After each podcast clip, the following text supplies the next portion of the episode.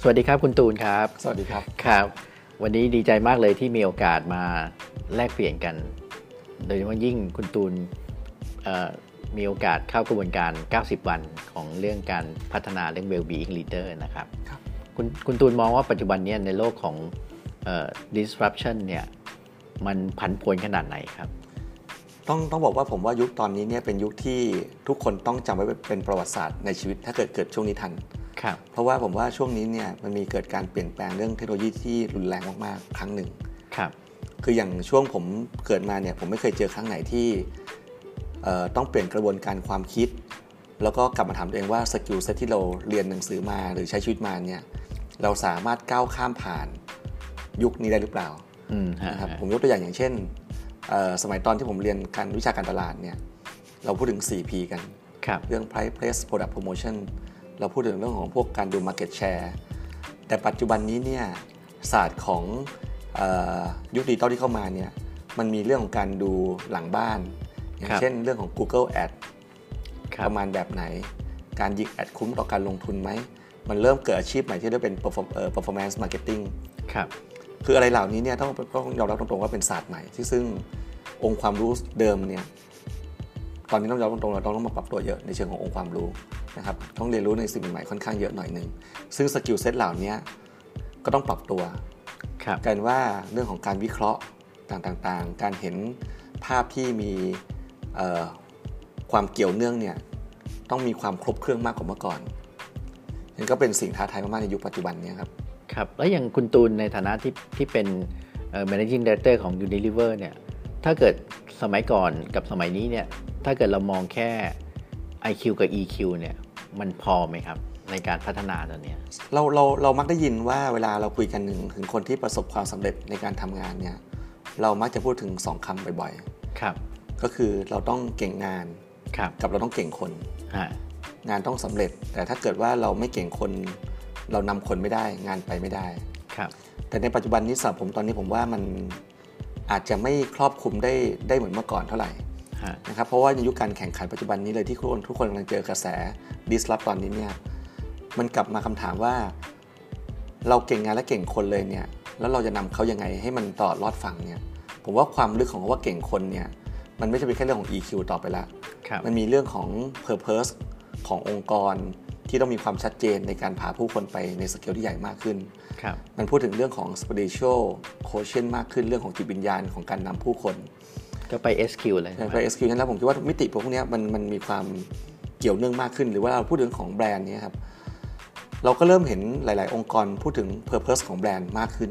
ครับ ว่าแบรนด์แบรนด์นี้เองเนี่ยมีเอ่อเกิดมาเพื่ออะไรในการดูแลผู้คนในสังคม ครับ บนโลกใบนี้มากขึ้นฉะนั้นเรื่องแบบนี้ผมว่ากระแสต่างๆเนี่ยคนเริ่มมีความตระหนักในเรื่องแบบนี้มากขึ้นลำพัง IQ กับ EQ เนี่ยผมคิดว่าอาจจะไม่มากพอในการที่จะสร้าง great company ครับ ในในอนาคตในการยุคสมัยแบบนี้นะครับ กับกับอีกอันหนึงเลยเนี่ยเอ่อในช่วง 90 วันที่มีโอกาสได้เข้าหลักสูตรกับอาจารย์เนี่ยผมก็มาตระหนักอันหนึงเลยคือจริง ๆ เลยเนี่ยเวลาเราพูดถึงการเอ่อให้เกิดผลงานในแต่ละช่วงชีวิตของพวกเราแต่ละคนเลยเนี่ยบางครั้งเราอาจจะละเลยมองเรื่องของฟิสิกอลหรือเราให้ความสำคัญเรื่องของร่างกายน้อยไปหน่อย ครับ เพราะว่าในความเป็นจริงเลยเนี่ยไม่ว่าเราต้องการนำพาองค์กรไปสเกลขนาดแบบไหนก็แล้วแต่ ถ้าร่างกายเราอะไม่มีความพร้อมในการที่จะพาไปเนี่ยสุดท้ายมันไปไม่ได้ ครับ เรามักได้ยินบ่อยๆว่า ใจอะมีแต่กายมันไม่ไหว อืม ผมว่ามันเรื่องเดียวกันเลยคือ ในการจะก้าวข้ามผ่านยุค disruption เนี่ยมันต้องแบบอารมณ์ประมาณกายพร้อมใจพร้อม ครับ แล้วเนี่ยกายมันต้องมีความแข็งแรงมากพอ มีความพร้อมในการรับแรงกดดันต่างๆ การจะรับแรงอะไรนะความตึงเครียดหรือแรงกดดันจากภายนอกเข้ามาเนี่ยถ้าร่างกายเราไม่สามารถรับแรงกดดันได้ได้มากพอ มันก็ก้าวข้ามผ่านไม่ได้ มันก็อาจจะเจอสัญญาณบางอย่างของร่างกายบอกว่าจริง ๆ เรารับไม่ไหว ครับ อาการเพลีย ความไม่เฟรชต่างๆต่างๆเนี่ยมันก็ส่งออกผ่านทางร่างกายฉะนั้นผมว่าตอนปัจจุบันนี้เลยเนี่ย ในยุค disruption แบบนี้เลยเนี่ย น่าจะมีความจำเป็นมาก ๆ ที่ต้องมองมิติพวกเนี้ยให้ holistic มากขึ้น ครับ ทั้งเรื่องของร่างกายเอง สติปัญญา เรื่องของการอยู่ในสังคม เรื่องของจิตวิญญาณเนี่ย ต้องกลับมาดูให้ครบทุกมิติจริง ครับแล้วแล้วยิ่งยิ่งบางทีบางคนเนี่ยผมผมสังเกตดูว่าเดี๋ยวนี้จะมีศัพท์ใหม่ๆ อย่างเช่นว่า ยิ่งสูงขึ้นมาในองค์กรเนี่ยนะครับ อ่า ยิ่งมีเราเรียกว่าเป็นโรคประจำตำแหน่ง อ่า คือยิ่งสูงมากโลกก็จะเยอะขึ้นเนี่ยแสดงว่าเขาละเลยความสำคัญของเรื่อง PQ เรื่องร่างกายใช่ไหมครับ ผมว่านี่มันส่งผลมาเนี่ยผมอย่างประสบการณ์ส่วนตัวผมเนี่ยผมว่าอย่างเวลาเด็กจบใหม่ๆๆมาเนี่ย ทุกคนต้องอาจต้องการความก้าวหน้า ครับ แล้วในยุคที่มีการแข่งขันสูงๆขึ้นมาเนี่ยบางทีเราก็โอเวอร์ยูสร่างกายเรา เพราะว่าในยุคของที่เราอายุไม่มากเนี่ยร่างกายไม่มีสัญญาณอะไรหรอก คือ เรา เรา สา สามารถมารถ อะไรก็ลุย เรา ได้ เราเราทำงาน 8 ชั่วโมง 10 ชั่วโมง 12 ชั่วโมง หรือบางทีเรารู้สึกเท่ด้วยซ้ำไปว่าทำงาน 20 ชั่วโมงได้ เราทำงาน 2 วันได้ ครับ แต่ในความเป็นจริงร่างกายนนท์เนี่ยในช่วงที่เราอายุไม่มากเนี่ยเรามองไม่เห็นถึงความผิดปกติบางอย่าง อืมฮะ ที่มันถูกสะสมในร่างกาย ครับ ฉะนั้นแล้วเนี่ยพอถึงวันหนึ่งที่เราได้หน้าที่การงานที่มันมา ความก้าวหน้าที่มันมาเนี่ยแต่มันแลกมากับร่างกายที่เรามองไม่เห็น ครับ ฉะนั้นโดยส่วนใหญ่เลยเนี่ยตำแหน่งยิ่งสูง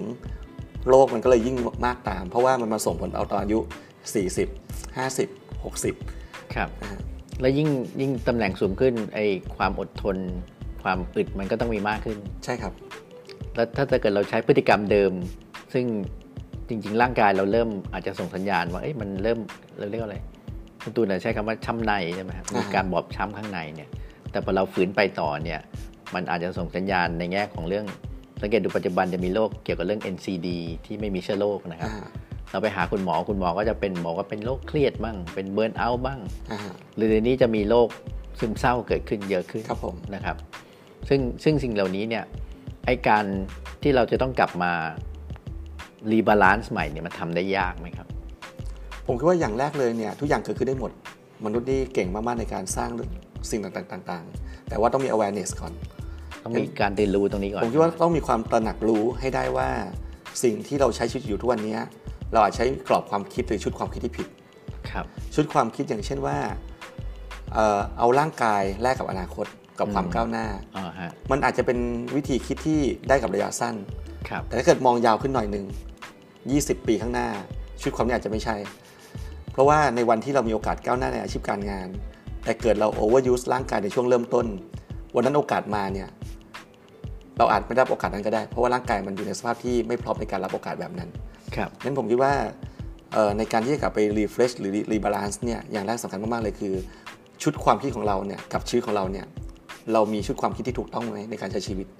โดยเฉพาะเรื่องของร่างกาย แสดงว่า mindset ในช่วงหนุ่มกับ mindset ในช่วงอายุมากขึ้นก็จะต้องต่างกันถูกไหมครับ ผมคิดว่าเวลาคนเราอายุมากขึ้นมันก็เรียนรู้จากประสบการณ์ชีวิตของตัวเอง ครับ มากขึ้นฉะนั้นแล้วเนี่ยมีโอกาสมากๆเลยคือ ถ้ามองย้อนเวลากลับไปในช่วงวัยรุ่นของพวกเรา เราอาจจะเราอาจจะอยากกลับไปแก้อะไรบางอย่างในช่วงวัยรุ่น อืมฮะฮะเพราะว่าถ้าสมดุลนั้นมันเริ่มเสียก็เหมือน อ่า ขาโต้ที่มันขาอันหนึ่งมันเริ่มสั่นคลอน อื ใช่ ม ไหม ใช่ครับ ฮะแล้วแล้วตอนนี้ถ้าเกิดเราเพราะเพราะตรงเนี้ยบางบางคนจะใช้เอ่อคำพูดว่า ถ้าไม่เห็นลงศพใช่ไหม ไม่หลั่งน้ำตา ไม่หลังน้ำตาใช่ไหมครับ แต่เราจะเตือนสติคนที่ยังไม่มองไม่เห็นได้ยังไง หรือว่าบางทีเจนใหม่ มันก็มีสองส่วนส่วนหนึ่งคือคนตระหนักรู้ใช่ไหมครับกับอีกส่วนหนึ่งคือ เขาก็ใช้ชีวิตแบบเผาหัวเหมือนกันเพราะเดี๋ยวนี้สังเกตดูว่าคนรุ่นใหม่จะไม่ค่อยนอนไม่เป็นเวลาใช้ชีวิตแบบไม่ไม่มีเรื่องวงจรชีวิตของเวลาที่ถูกต้องเนี่ย ตอนนี้พอมันยังสมมติเขายังไม่ถึง 30 40 เนี่ย เราเราจะช่วยเขา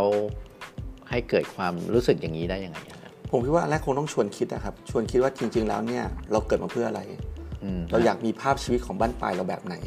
ถ้ามองไกลถึงอายุ 60-70 ไม่ได้ ก็ลองมองอายุ 30 หรือ 40 ครับ ว่าเราอยากจะมีชีวิตแบบไหน เราอยากจะมีสุขภาพแบบไหน อืม เราอยากจะมีสังคมแบบไหน ครับ แล้ววันนี้เนี่ยเราเราใช้ชีวิตเพื่อตอบโจทย์แบบนั้นจริงๆไหม อืม ผมว่าในเชิงของกระบวนการสร้าง awareness เนี่ยสำคัญมากๆในยุคสมัยนี้ ครับ การการที่ให้คนคนหนึ่งเนี่ยมีภาพสุดท้ายในใจในในแต่ละช่วงชีวิตเนี่ยมีความสำคัญว่าบาลานซ์ของชีวิตเราเองเนี่ยเราต้องการอะไรในชีวิต เพราะเวลาเราคุยเรื่องของต่อมความสุข เราคุยถึงเรื่องของสมดุลชีวิตเนี่ยแต่ละคนไม่เท่ากัน ครับ ฉะนั้นแต่ละคนต้องตอบตัวเองให้ได้ว่า จริง ๆ แล้วเนี่ยแต่ละช่วงชีวิตของเรากันเองเนี่ยเราเห็นภาพตัวเองชัดเจนไหม อืม ทั้งในเชิงมิติของสุขภาพเอ่อด้านสติปัญญา ครับ ด้านมีเพื่อนฝูงสังคม หรือด้านจิตวิญญาณเนี่ย ครับ เราอาจต้องต้องเพิ่มมุมมองมากขึ้น ไม่ได้มองแค่มิติใดมิติหนึ่ง แต่มีคำถามแบบเนี้ยให้ตัวเองให้ชัดมากขึ้น ครับ แสดงว่าเราอาจจะต้องเหมือนกับเขย่าความคิดเขาระดับหนึ่งว่าไอการบาลานซิ่งตรงเนี้ยณจุดเนี้ยคุณบาลานซ์ถึงขนาดไหนแล้ว อ่าฮะ ใช่ไหมครับ แล้วถ้าเกิดเราสามารถจะวัดได้ด้วยก็ยิ่งดี ว่าคะแนนตรงนี้คุณอ่อนนะ นะครับผม คะแนนตรงนี้คุณ อ่าฮะ แข็งแรงครับ แล้วอย่างอย่างพอเราเริ่มปรับอย่างเช่นเมื่อกี้เราพูดถึง PQ ใช่ไหมครับ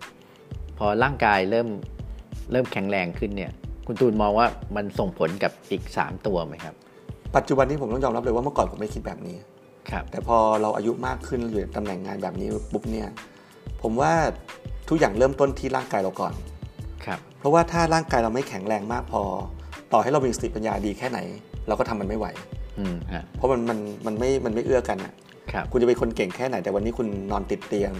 ครับ คุณไม่สามารถไปทำสิ่งอย่างที่คุณคิดได้ มันก็ไม่มีประโยชน์อะไร อืม วันนี้คุณมีเพื่อนฝูงเต็มไปหมดเลย แต่ร่างกายคุณไม่แข็งแรงมากพอไปเจอเพื่อนฝูง ครับ สุดท้ายมันก็ไม่เกิดขึ้นอยู่ดี อืมฮะ หรือสมมติว่าโอเค คุณมีความจิตใจในการที่จะตอบแทนคุณแผ่นดินนี้ มียกคุณค่าในการใช้ชีวิต แต่ร่างกายคุณไม่ไหวในการทำอะไรแล้ว แต่สุดท้ายมันก็ไม่เกิดอยู่ดี ครับ งั้นสำหรับผมเลยเนี่ยเรื่องร่างกายของคนเราเนี่ยจริง ๆต้องมาอันดับหนึ่งก่อน อืม เพราะความแข็งแรงของร่างกายมันสามารถทำอย่างอื่น ๆ ได้หมด ครับ แต่ถ้าร่างกายนี้ร่างกายเราไม่แข็งแรงเราไม่ดูแลตัวเองให้ดี อื่นๆก็เกิดขึ้นได้ยากบางทีมันก็กลับมามีคำถามว่า ทุกวันนี้เรามองร่างกายเราเนี่ย เราให้เราให้คุณค่าเราให้มูลค่าร่างกายเราเนี่ยแค่ไหน อืมฮะ คนบางคนอาจบอกโอเค คิดตามค่าแรงขั้นต่ำร่างกายฉันคือการทำงานคือ ได้วันละ 300 บาท ครับ แต่อนาคตอาจจะไม่ใช่ก็ได้ ถ้าเกิดคนบอกว่าไม่ ฉันมีชีวิตที่ที่มีคุณค่ามากกว่านั้น เป็นมูลค่าที่นับไม่ถ้วน ก็ถ้าเกิดคิดแบบนั้นแปลว่าต้องยิ่งดูแลร่างกายที่เป็นแอสเซทกับเราเนี่ย ให้มันสอดคล้องกับมูลค่าที่เรามองเนี่ยเหมือนกัน ครับ ถ้าเรามองมูลค่ามันต่ำเราก็ดูแลมันต่ำแต่ถ้าเรามองว่ามันมูลค่ามันสูง อืม เราก็ดูแลอย่างดี ครับ เหมือนคนซื้อรถอย่างเงี้ยครับ สมมติว่าเราบอกว่าเราซื้อรถจักรยาน เราก็คงดูแลรถแบบจักรยานอะ ครับ แต่ถ้าวันนี้เราซื้อรถระดับแบบ เป็น เจ็ด รถ ล้านสิบล้านคำถามคือคุณดูแลรถดูแลรถคันนั้นแบบไหน อืม วันนี้ผมว่าคล้าย ๆ กันว่าวันเนี้ยเราเห็นร่างกายของเราเนี่ยเป็นแบบไหน ครับ เราเห็นคุณค่าของร่างกายเราเนี่ยในระดับแบบไหน ถ้าเราเห็นมาก เราอาจจะดูแลมันมาก แสดงว่าตรงเนี้ยถ้าเกิดเรามองตรงนี้ได้ชัดเนี่ยไอความต่อเนื่องของการที่เราจะดูแลก็จะง่ายขึ้น ใช่ครับ ครับ อันนี้เป็นความเชื่อส่วนตัวนะ ฮะฮะเพราะสังเกตดูว่าบางคนเนี่ยจะเกิดอาการ เหมือนกับโยโย่ลดความอ้วนนะนะครับ อ่า พออยู่ในกลุ่มเนี่ยก็จะมีความรู้สึกกระตือรือร้นในการดูแล ครับผม แต่พอสักพักหนึ่งมันจะเริ่มก็เรียกอะไรเริ่มเกิดอาการขี้เกียจขึ้นเนี่ย ตรงนี้คุณตูนมองอยังไงครับว่าะเห็นคุณตูนตั้งเป้าว่าปีนี้จะวิ่งให้ได้อย่างน้อยเดือนละร้อยกิโล ร้อยกิโล ใช่ไหมครับ อ่าฮะ อะไรคือแรงบันดาลใจที่จะสร้างวินัยตรงนี้ขึ้นมา คือเริ่มต้นมาเนี่ยเราเราก็มองว่าหนึ่งคือเรามีความตระหนักรู้มากแล้วว่าตอนนี้เนี่ยร่างกายเราสำคัญ ครับ คราวนี้พอร่างกายสำคัญปุ๊บเนี่ยนอกเหนือจากเรื่องอาหารเนี่ยคือการออกกำลังกายอย่างมีวินัย ครับ ก็เลยลองตั้งเป้าดูถ้าเกิดเราบอกว่าโอเค เฉลี่ยคนคนหนึ่งออกกำลังกายทุกๆวันเนี่ยประมาณสัก 30-45 นาที ครับ วิ่งแบบสบายๆหน่อยก็ตกเฉลี่ยวันหนึ่งก็ประมาณสักสามสี่กิโล ฮะ โดยเฉลี่ยในในเวลาประมาณแบบนี้ฉะนั้นแล้วเนี่ยถ้าวิ่งทุกวันได้ก็เดือนหนึ่งประมาณร้อยกิโล อ่าฮะ นั้นมันก็เอ่ออาจจะเป็นหลักคิดที่ดูจับต้องได้หน่อยว่า ออกกำลังทุกๆวันที่ไม่หนักจนเกินไป ครับ ในปริมาณที่เราคิดว่ามีความเหมาะสม วิ่งประมาณ3-4 กิโล ใช้เวลาประมาณ30-45นาทีทุกๆ วัน ครับ ถ้าทำแบบนี้ได้ก็ปีนงก็ได้ 1,200 กิโล อืม ฮะฮะเพราะฉะนั้นอันนี้ก็น่าจะเป็นเหมือนกับฟอร์มูลาง่าย อ่าฮะ ๆ นะครับ ใน ซึ่ง การ ซึ่งอันนี้ต้องยอมรับตรงว่ามันมันเกิดขึ้นจากการที่ได้เข้าโครงการด้วย แล้วก็มองเห็นถึงความเป็นไปได้ในการออกกำลังกายประมาณสัก3 4กิโลไม่ใช่เรื่องยาก อ่าฮะฮะ ฉะนั้นเรามันก็เรารู้สึกว่าหนึ่งคือมีโอกาสความเป็นไปได้ในการทำ ครับ แต่ว่าเราก็ต้องแลกกับความมีวินัยอย่างต่อเนื่อง อืม แต่สิ่งที่ได้มาผมเชื่อว่ามันมีมันมีความคุ้มค่าอย่างมาก เพราะว่าการวิ่งออกกำลังกายอย่างสม่ำเสมอเนี่ยหนึ่งคือสุขภาพเราน่าจะดีขึ้น ครับ เรื่องของคอเลสเตอรอลเองเรื่องอะไรเองต่างๆเนี่ยน่าจะดีขึ้น ครับ ฉะนั้นแล้วเนี่ยมันมากกว่าแค่เรื่องสุขภาพมันคือเออคุณค่าบางอย่างในตัวเราที่เราเห็นคุณค่าของตัวเองว่าเราต้องดูแลแบบไหน อืม อันที่สองเลยถ้ามองลึกมากขึ้นเลย ผมคิดว่ามันก็เป็นเป็นเอ่ออะไรนะ sense of achievement บางอย่างที่เราสามารถลุกขึ้นมาตอนเช้าๆว่า ลุกขึ้นมา ค อ รั อบ กกำลังกาย ครับ ฉะนั้นมันจะมีมิติพวกนี้ที่มันแฝงอยู่ครับว่า นอกเหนือจากผลลัพธ์ที่จับต้องได้แล้วเนี่ยความภูมิใจต่อตัวเราเอง ความรักตัวเราเองเนี่ยที่มันถูกสะสมทุกวันเนี่ยผมเชื่อว่ามันก็จะส่งผลในเชิงของเออวิธีคิดของเราในระยะยาว แสดงว่าถ้าถ้าเมื่อกี้ย้อนกลับไปคือว่าถ้าฟิสิก a l คือ PQ เราเริ่มแข็งแรงขึ้น ครับผม เรื่องอารมณ์เรื่องจิตใจ ผมเชื่อว่าอย่างนั้ ก็ น จะแข็งแรงขึ้น ผมเชื่อว่าอย่างนั้น แล้วมันจะไปส่งผลเรื่องสติปัญญา ได้ ในแง่ของการทำงานด้วย ได้ครับ ใช่ไหมครับ ผมอย่างอย่างเวลาผมวิ่งเนี่ยผมเจอหนึ่งเลยคือบางหลาย ๆ ครั้งเนี่ยเรากลับคิดออกตอนช่วงวิ่ง อืมฮะไอเดียดี เพราะว่าเวลาเราวิ่งช้าๆเนี่ยไม่ได้ใช้ความเร็วมากจนเกินไปเนี่ยมันเหมือนเราอยู่กับตัวเองค่อนข้างมาก ๆครับ มันก็มีเป็นสเปซบางอย่างให้เรามีสติมากขึ้น แล้วบางทีมันก็มีบลิงไอเดีย ครับ ในช่วงเวลาแบบนั้นฉะนั้นผมเชื่อว่าเอ่อเวลาเราออกกำลังกายดูแลตัวเองเนี่ยเราตัวเองออกจากความวุ่นวายบางอย่างเนี่ยผมว่าบางครั้งหลาย ๆ ครั้งเลยเนี่ยบลิงไอเดียความคิดสร้างสรรค์หรือทางออกบางอย่างที่บางทีเราหาแทบตายเนี่ยหาไม่เจอเนี่ยอาจจะเกิดขึ้นในช่วงของการดูแลตัวเองแบบนี้ ครับ เพราะฉะนั้นบางบางครั้งที่เราพูดถึง b ริ n งไอเดียคือไอเดียที่สร้างสรรค์เรื่องครีเอทีฟไอเดียใหม่ ๆ ใช่ไหมครับ ที่ที่ถ้าเกิดอยู่ในความเครียดเนี่ยเรามอง เรา ไม่ ม อออง ก ไม่ออก ครับ แล้วอันนั้นมันไปสร้าง energy ของเราที่จะมาสร้างเป็นใน spiritual quotient หรือว่า intelligent ในการเอ่อสร้างพลังในการนำทีมด้วยไหมครับ คือผมคิดว่าอย่างที่บอกอาจารย์ครับผมคิดว่าอย่างแรกเลยพอเมื่อไหร่ก็ตามที่เราเห็นคุณค่าในตัวเองเนี่ยผมว่าระดับระดับสเอ่อจิตวิญญาณเนี่ยมันจะสูงขึ้นอัตโนมัติ ครับ นะครับเพราะว่าเราเราเห็นคุณค่าของเราเองเมื่อไหร่เนี่ยเราก็จะมีโอกาสในการนำคุณค่าของตัวเราเนี่ยให้กับคนอื่นได้ ครับ เป็นการยกระดับจิตวิญญาณของเราฉะนั้นแล้วเนี่ยผมว่าการดูแลร่างกายง่าย ๆ ผ่านความรักตัวเองเป็นสิ่งสำคัญ อืม คือบางทีเราบอกว่าเรารักคนอื่นเนี่ยแต่ถ้าเรารักตัวเองไม่มากพอเนี่ยเราจะให้ความรักใครได้ครับยากมาก อืมฮะ เพราะว่าถ้าเราเมื่อไหร่เราเต็มเราไม่ขาด ครับ ความรักที่ไม่ขาดเนี่ยมันให้คนอื่นต่อได้ อืม แต่ถ้าเกิดเมื่อไหร่เรารู้สึกว่าเราเราขาด เราก็ให้คนอื่นไม่ได้เพราะมันต้องคอยเติมเต็มให้เต็ม ครับ ฉะนั้นแล้วเนี่ยเริ่มต้นผมเชื่อว่าถ้าเรารักตัวเองให้มากพอจนกระทั่งว่ามันไม่ขาด ครับ เมื่อนั้นแหละครับมันจะเกิดพลังมหาศาลเลย ที่มัน ในการที่เราจะไหล จะไหลล้นไป ล้นไปหาคนอื่นได้ฉะนั้นแล้วเมื่อไหร่ภาพนั้นเกิดขึ้น SQ มันดีขึ้นตาม เพราะว่าคนเราถึงจุดๆหนึ่งแล้วเนี่ยเอาอะไรไปไม่ได้ ค แต่ รับ คุณค่าของวันนี้ที่เรามีความภูมิใจในตัวเราเอง เราสามารถส่งต่อคนอื่นได้เนี่ยมันเกิดขึ้นจากกระบวนการเหล่านี้ครับ อืมแล้วอย่างนั้นไอองค์กรสมัยใหม่เนี่ย ในการที่จะเน้น